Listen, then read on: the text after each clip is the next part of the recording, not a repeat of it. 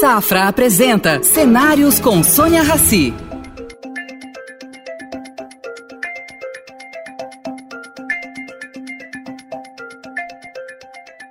Bem-vindo, Semenzato, bem-vindo ao projeto Cenários. É um prazer tê-lo aqui conosco. Começo com uma pergunta básica. Como é que você conseguiu apostar no setor de franquias e crescer do jeito que você cresceu, com tanta gente tendo problema no setor de franquias. Aliás, você é conhecido pelo rei das franquias.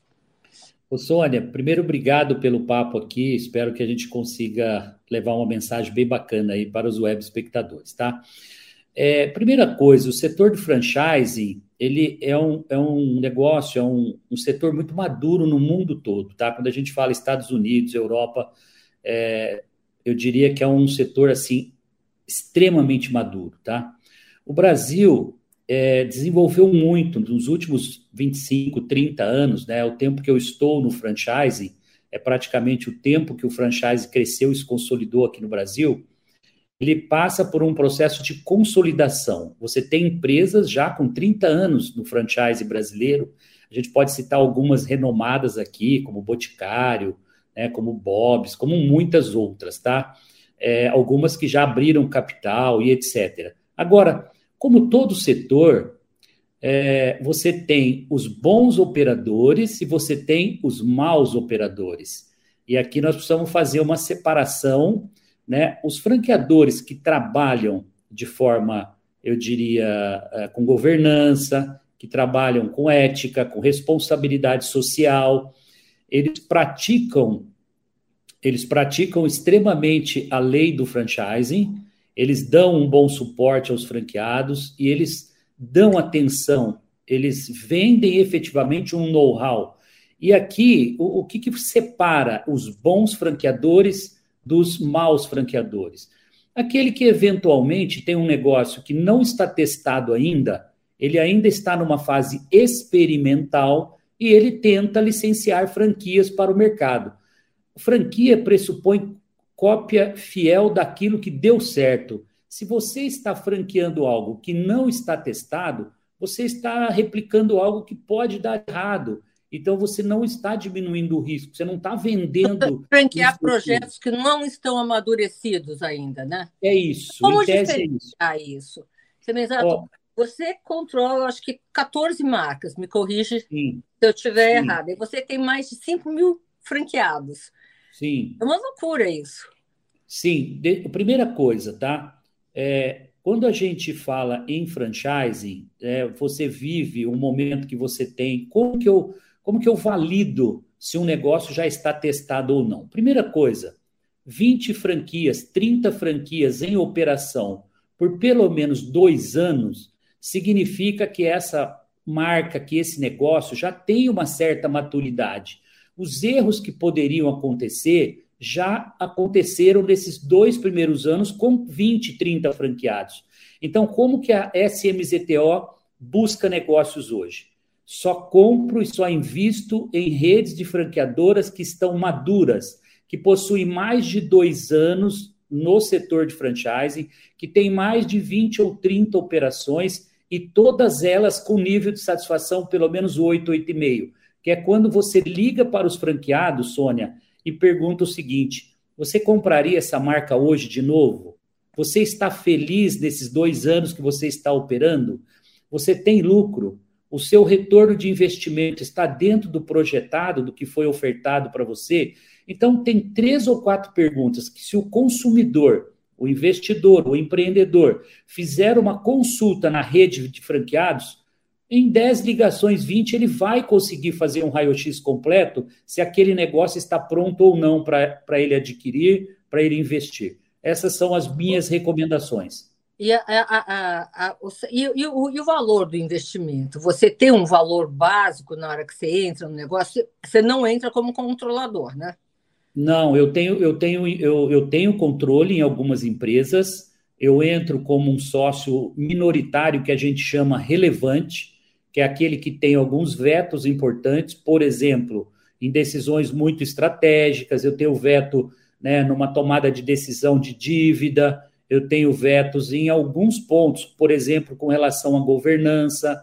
Normalmente eu assumo a parte financeira, ou eu nomeio um CFO para a empresa. Então, eu trago alguns elementos que me faz não precisar controlar, ter a maioria das ações, mas eu consigo ter uma governança importante. Isso é a primeira coisa. A segunda coisa que eu analiso muito é a escala daquele negócio. Quanto esse negócio que eu estou avaliando, ele pode crescer nos próximos anos, ah. que é onde eu tenho um know-how muito forte de crescimento. E terceiro é a geração de caixa. Quanto efetivamente o meu franqueado vai ganhar na última linha para gerar o retorno do investimento dele no prazo esperado, né? E quanto eu vou retornar o meu investimento também, em quanto tempo, né? Pensando sempre na geração de caixa no primeiro momento e num segundo momento se eu posso eventualmente ter um evento de liquidez, se eu posso ter uma saída no futuro, uma venda, para um terceiro ou até a abertura de capital, sendo Qual, certo que isso não é o mais importante. Um investimento, se me exato, na área, conta Uma um específico. A, a, partir de 50 mil reais, você tem micro franquias, né? A, se você acessar o site da Associação Brasileira de Franchise, né, você investidor, empreendedor, vai encontrar um portfólio grande de micro franquias. São investimentos abaixo de 90 mil reais. A partir de 90 reais de investimento, nós chamamos de franquias. Então, os investimentos no meu portfólio vão de 90 mil reais, 100 mil reais, até um milhão de reais, um milhão e meio de reais, dependendo do projeto. Um restaurante, por exemplo, pode chegar a um milhão e meio de reais. Né? Tá. Outras franquias, em média, 700 mil, e outras franquias a partir de 300 mil. Então, nós temos negócios aqui em vários setores, setores com forte crescimento, com muito desejo do mercado, mas que cabe no bolso de todo tipo de empreendedor, de quem quer investir mais e quem quer investir menos. Semenzato, o que, que te levou por esse caminho e não por um caminho de eu vou fazer meu próprio negócio que eu vou controlar, tá? Uhum uh, ser um, um negócio único e, a partir desse negócio, você multiplicar as suas unidades. Por que, que você uh, uhum. entrou nessa diversificação gigante? Né? É, é muito interessante, Sônia. Primeiro, eu entrei por necessidade. Né? Eu, eu sempre falo e, e tenho, falo com muita. É, eu diria até altivez, com muita alegria isso, porque através de uma dificuldade que eu tive em 94, com o advento do Plano Real, eu literalmente quebrei naquele momento com as minhas lojas próprias e descobri que existia o um mundo do franchising por necessidade. Você tinha? Oi? Que tipo de loja você tinha? Eu tinha 17 lojas próprias, escolas de computação, cursos profissionalizantes, que foi a minha ah. primeira empresa, a Microlins, que eu criei em 91. 94 vem o plano real, eu quebro. E aí, 95, eu conheço o mundo do franchising simplesmente de lá para cá nunca mais, devo completar breve 30 anos atuando no setor, nunca mais eu quis sair do mundo do franchising. Por quê? Né? Qual a beleza, Sônia, desse setor? Você não você... controlar e sim você escolher, como, enfim, é muito é, mais rico, não é? É, o, Sônia, tem, tem duas coisas assim. Quando você opta por fazer uma rede de filiais próprias, você tem muito capital intensivo, você tem que botar muito capital e você tem que criar um back-office muito importante, que é um centro de apoio para controlar filiais pelo Brasil todo. Vamos lembrar que o Brasil é um país continental, ele tem distâncias entre estados que poderíamos quase chamar de vários países dentro de um país só, pelas distâncias, tá? Na medida que você precisa controlar uma loja, hipoteticamente em Belém, outra em Manaus, outra loja em Teresina, o custo de você auditar, de você verificar processos de qualidade, de você controlar seu estoque, caixa, te exige colocar um gerente importante, te exige ter um time muito competente e os custos vão lá para cima para você manter um time visitando e auditando essas lojas. Quando você compra uma franquia, Você diminui o número de visitas, por exemplo, para uma vez por ano ou duas, para fazer um checklist. Se a operação está redonda, você vai verificar a fachada, você vai verificar os equipamentos, se o serviço interno está bacana, você pode entrevistar colaboradores, mas não é um trabalho diário de abrir a loja, fechar a loja. Em resumo, sofre é o outro, é isso? Não é, eu, eu, eu, traduzo isso que são, são os dois são beneficiados. O franqueado opera a loja e fica com a maior parte da lucratividade. Eventualmente aqui, ele fica com, em média com 20 a 25% do faturamento. Um negócio que fatura 100 mil, ele põe 25 mil no bolso líquido por mês, tá? Ele me paga entre 5% e 8% de royalties. Então, eu fico com, hipoteticamente, 7 mil, 8 mil bruto da, da receita dele e ele fica com 25 mil de lucro líquido. Então, essa conta, ela fecha, ela é muito equilibrada. Tanto é verdade que eu tenho grupos de franqueados aqui, Sônia, que tem 20 unidades, 30 unidades. Eles operam e são multifranqueados, operam vários setores diferentes, uma coisa bem bacana. Uh, Semenzato, você né, nessa linha, né, teve algum, algum momento nesses 30 anos trabalhando com franquias que você pensou em voltar a investir num negócio único com você na frente, com seu capital? Uh, enfim, poderia abrir ou não o capital da empresa da Bolsa, mas uma coisa controladas por você. Você pensou? Teve algum momento que isso balançou? É, sinceramente, não. É, como eu te falei, a minha paixão pelo modelo, eu acho que isso tem um pouco a ver, Sônia, com o meu perfil também. É Esse perfil tô...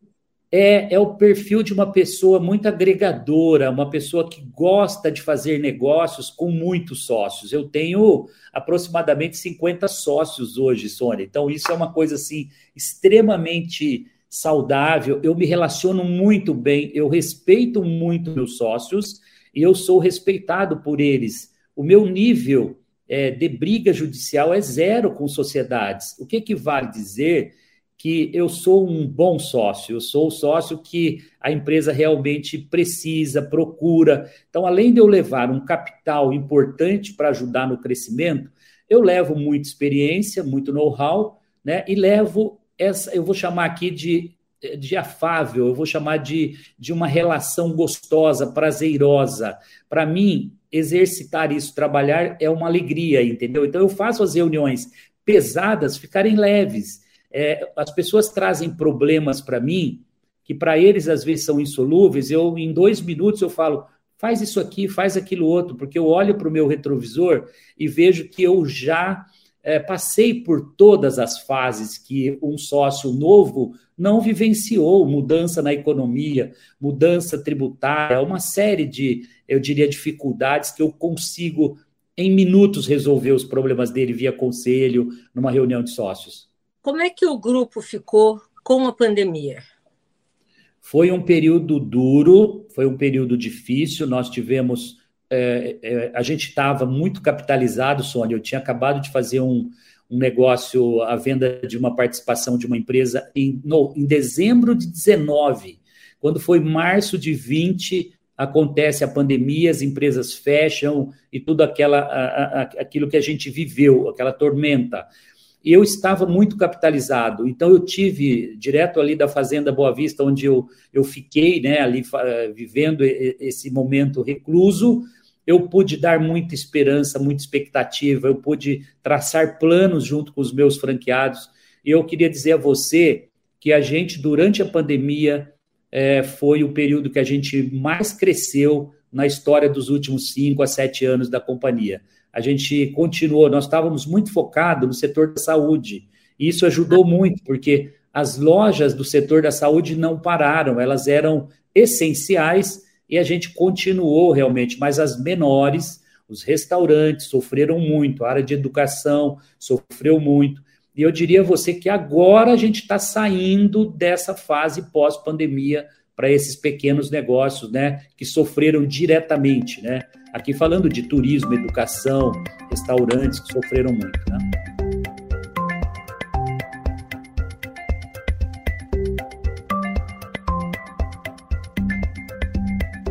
Uh, Semenzato, O que, que você diria para o nosso internauta que está nos escutando? Ele que quer investir num novo negócio, que quer crescer, você sugere ele ter uma franquia? Você sugere ter o próprio negócio? Qual o caminho que, vo, uh, que, que receita você daria para ele? Assim, Sônia, depois de 30 anos empreendendo no Brasil, eu posso afirmar categoricamente, eu posso assinar embaixo, eu diria até como avalista, de que ao comprar uma franquia hoje, você mitiga mais de 50% do risco de você quebrar o negócio. Então vamos fazer um exemplo prático e rápido, tá? Eu quero montar uma padaria que seja e não vou comprar uma franquia. Eu vou investir 500 mil reais numa padaria. O risco de eu escolher o ponto errado, de eu não comprar os equipamentos adequados, de eu não, é, de eu não operar esse negócio de forma adequada é gigante. O risco é de eu fechar esse negócio no primeiro ano, isso diz as estatísticas, tá? É enorme o número de fechamento. Agora, se eu optar por comprar uma franquia, seja aqui do grupo SMZTO ou qualquer marca de boa reputação do mercado, Sônia, eu tenho mais de 50% de chance de sucesso. Eu mitigo o risco de perder o meu investimento. E quando se trata de grupo SMZTO, eu tenho dado uma garantia, Sônia, de 75%. Por que, Sebenzato, essa diferença do setor de franchise, você fala 50% e grupo SMZTO 75%? porque eu não invisto em marcas que não estão testadas. Eu só invisto em marcas que já passaram pelo período de risco. Então, eu estou dando 75% de garantia para o meu franqueado que ele vai dar certo. E o mais importante de tudo isso, por que, que você já não dá 100 logo, Semenzato? Se o negócio já deu certo, porque ele precisa de 25% de comprometimento. Ele precisa abrir a loja, ele precisa cuidar da loja né, com carinho, ele precisa cuidar dos clientes. A beleza do franchise está aí. Eu sou dono da marca, eu sou dono do know-how e eu ensino o meu franqueado a operar e ele fica no balcão, ele cuida com um time coeso, com muita qualidade do consumidor, seja serviço, seja um produto que ele venda uh, Semenzato, em termos de Brasil, tá? O é, que, que poderia ser facilitado nesse setor de franquias, em termos de imposto, é, enfim, a estrutura uhum. do negócio de franquias, uhum. e o uhum. que, que já existe de bom? É, a primeira coisa é a franquia, quando você compra uma franquia, você fatura uh, abaixo de 4 milhões e 800 mil é, salvo engano, eu acho que não mudou essa tabela ainda, você, você opera no simples, tá? Então você tá. tem um imposto simplificado e você tem também uma cadeia de custos trabalhista mais simplificado, tá? Então seus recolhimentos de impostos são compatíveis com um pequeno negócio. Isso é uma beleza. O simples realmente no Brasil ajuda muito na geração de empregos. e no, no... Querendo acabar com o simples, né? Não, mas isso não pode, hipótese alguma, tá? Isso aí é a mesma coisa que você botar milhares e milhares de pessoas na rua, desempregadas, tá? Isso não pode acontecer. Esse é o primeiro ponto. O segundo ponto, a carga tributária para a empresa que cresce e começa a operar no presumido ou lucro real, aí nós vamos para uma carga tributária que eu diria assim, uma das maiores do mundo. E aqui se enquadram, né, empresários já médios e grandes e que aí isso atrapalha demais a geração de emprego, atrapalha o crescimento e o desenvolvimento. E por último, esses dois últimos anos em especial, a gente está sofrendo muito com o aumento da taxa de juros, né? Essa inflação galopante é, e, e, e, a taxa de juros muito alta está impedindo que o brasileiro, que o empreendedor invista mais, que ele monte novos negócios e com Você isso gere mais empregos nos últimos meses, últimos, último semestre? É, nós tivemos uma pequena queda, né, agora no trimestre anterior, e isso começa a trazer é, algum alívio para o empreendedor, tá? A, a, você vê que as taxas começaram a melhorar. Interesse de investidores pelo, pelo franchise por causa da taxa de juros? Sem dúvida, nós caímos, Sônia. Nós tínhamos uma, uma. A gente cresceu ano passado 30%, tá? retrasado, em torno de 30%. Esse ano, nós devemos crescer no máximo 15%, 17%. Nós estamos caindo a metade do nosso crescimento em 2023 pelos juros que está alto, pela inflação. É, e, e, quando você tem um, um juros alto, você tem uma, uma aplicação que paga 12, 13, 14% ao ano, e o empreendedor, ao invés de tomar risco e empreender e gerar emprego, ele prefere deixar o dinheiro dele aplicado e viver de aplicação. Então, isso é ruim para o país. Você diminui a taxa de então, investimento. A intenção era promover um desaquecimento para controlar a inflação. Exato. Agora, eu não sei como é que isso aqui vai ser daqui para frente, porque esse é um problema não só do Brasil, como do mundo inteiro. Né? Exato. Como a inflação sem desaquecer demais a economia. Exato. Você hoje pensa em fazer comprar franquias em outros países vizinhos? É... Ou, enfim, mais longe? Como é que funciona isso? Ô, Sônia, eu estou muito focado no Brasil. Eu diria a você que a minha meta em cinco anos é chegar a 10 mil franquias, tá? Então, eu quero comprar mais umas sete, oito empresas, tá? Nos próximos três, quatro anos. O que a dizer que a gente vai chegar em 10 mil franquias em cinco, seis anos. E quando eu olho para esse potencial de crescimento dentro do Brasil, e quando você aprende a trabalhar com as dificuldades, com essa, eu diria, é, com, com, essa gangorra que a gente vive no país, a cada momento você está numa situação, e também olhando a macroeconomia mundial, como você falou bem, é, eu diria que eu, eu continuo acreditando que o Brasil é o melhor celeiro de oportunidades para a gente ainda investir, tá? Com toda a dificuldade que eu vejo aqui, eu ainda sinto muitas oportunidades por aqui. Eu não tenho um olhar é, gigante para internacionalização, não, tá? De verdade, eu continuo achando que dá para a gente continuar fazendo bons negócios né, aqui no Brasil. Sebenzato, uh, ah, qual foi o último negócio que você fechou? Como que foi isso? Para dar um exemplo aqui específico para o uhum. nosso internauta, uh, como você escolheu isso? É, por, por, exemplo, eu vou, vou, te dar dois exemplos, tá, práticos, e a gente comprou há três anos atrás, três anos e meio, uma participação na, numa companhia chamada Oralsim, que ela é especialista em implantes, tá? Nós, eles existiam naquela época com umas cento e poucas clínicas, hoje, três anos e meio depois, são 500 clínicas em operação no Brasil dessa mesma marca. A gente simplesmente fez crescer nesses três anos e meio 20 vezes o tamanho dessa empresa, tá? Em termos de faturamento. Então, isso para nós traz assim um, é uma riqueza muito grande em todos os aspectos. São muita gente transformada através das franquias, são sorrisos transformados, né?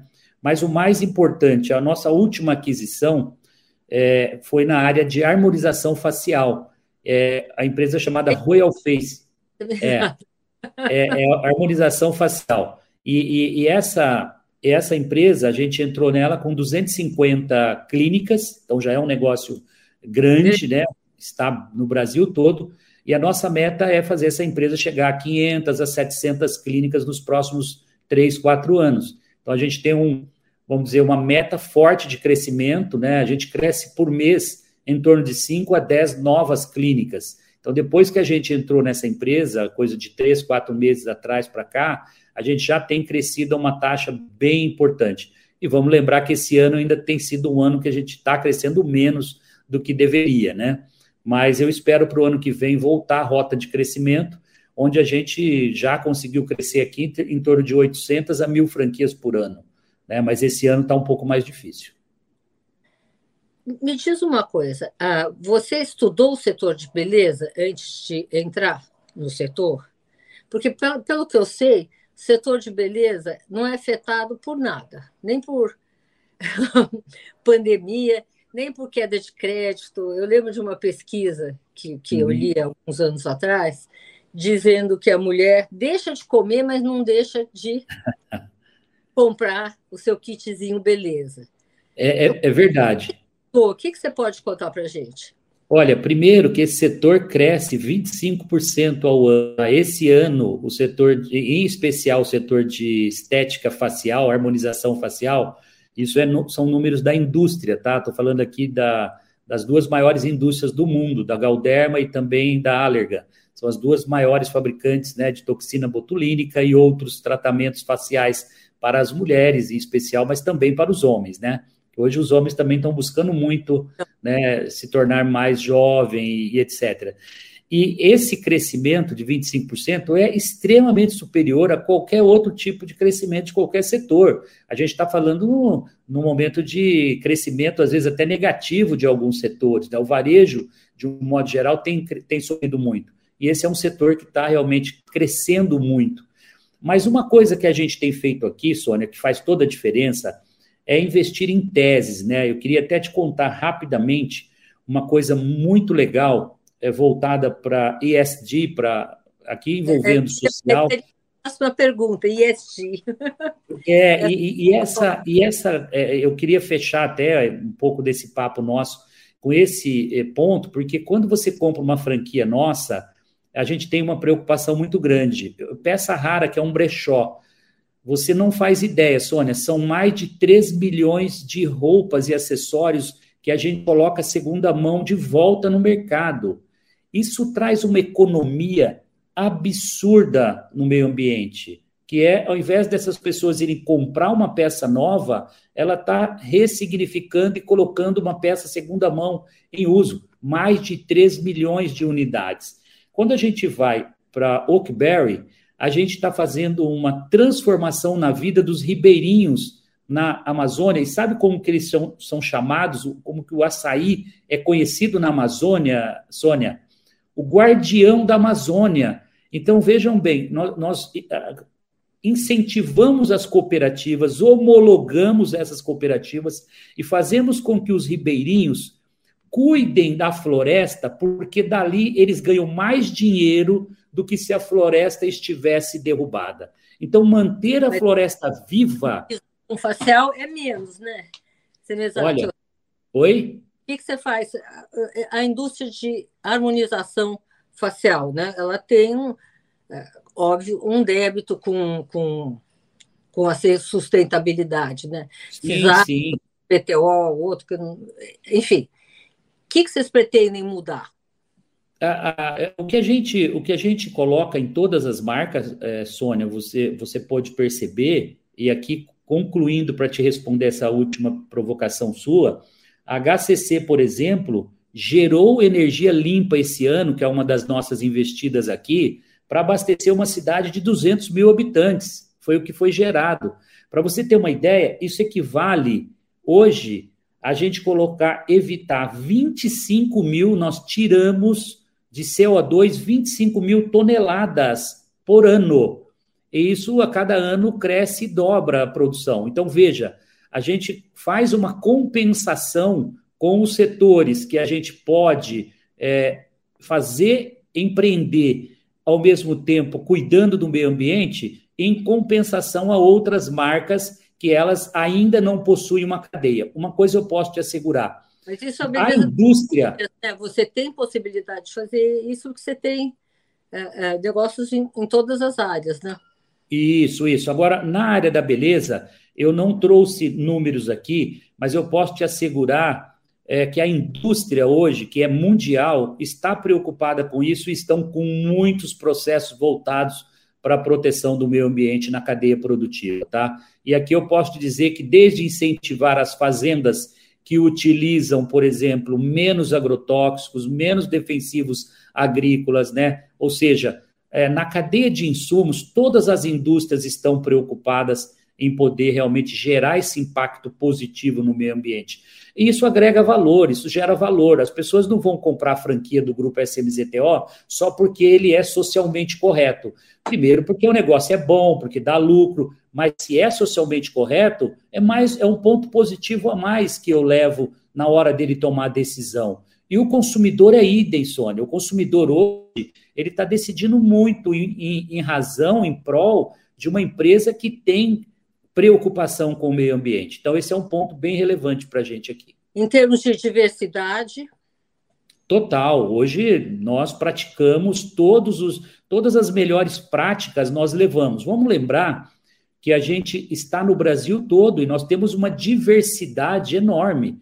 Então, quando eu estou no Nordeste, predominantemente a, a, a geração de emprego é totalmente favorável para o nordestino e assim para outras regiões. Então, é, é muito forte esse aspecto e até pela natureza do Brasil, né? A gente não precisa forçar isso, são é, processos muito automáticos dentro das nossas redes de franquias, tá? Olha, Semenzato, estamos aqui chegando ao fim do nosso programa, infelizmente. Queria te encher de perguntas, né? outras, mas espero vê-lo outras vezes aqui conosco. Muito obrigada pelo seu tempo. É, obrigado você, Sônia. É sempre um prazer estar batendo esse papo com você. Você sempre faz provocações incríveis, é, faz a gente realmente levar uma mensagem bem bacana, inspiradora para os empreendedores, para os, os internautas, tá bom? Espero que Muito a gente possa colher bons frutos desse papo hoje. Um abraço Muito... e até, até breve, Sônia. Namastê. Obrigada. Um beijo, tchau. Oferecimento Safra o Safra te convida a pensar. E daqui para frente? Estar onde se sente seguro, onde valores importam. Esse é um bom lugar daqui para frente. Daqui para frente, repense seus investimentos e conte com os especialistas do Safra. Abra sua conta e invista Safra. Saiba mais em safra.com.br.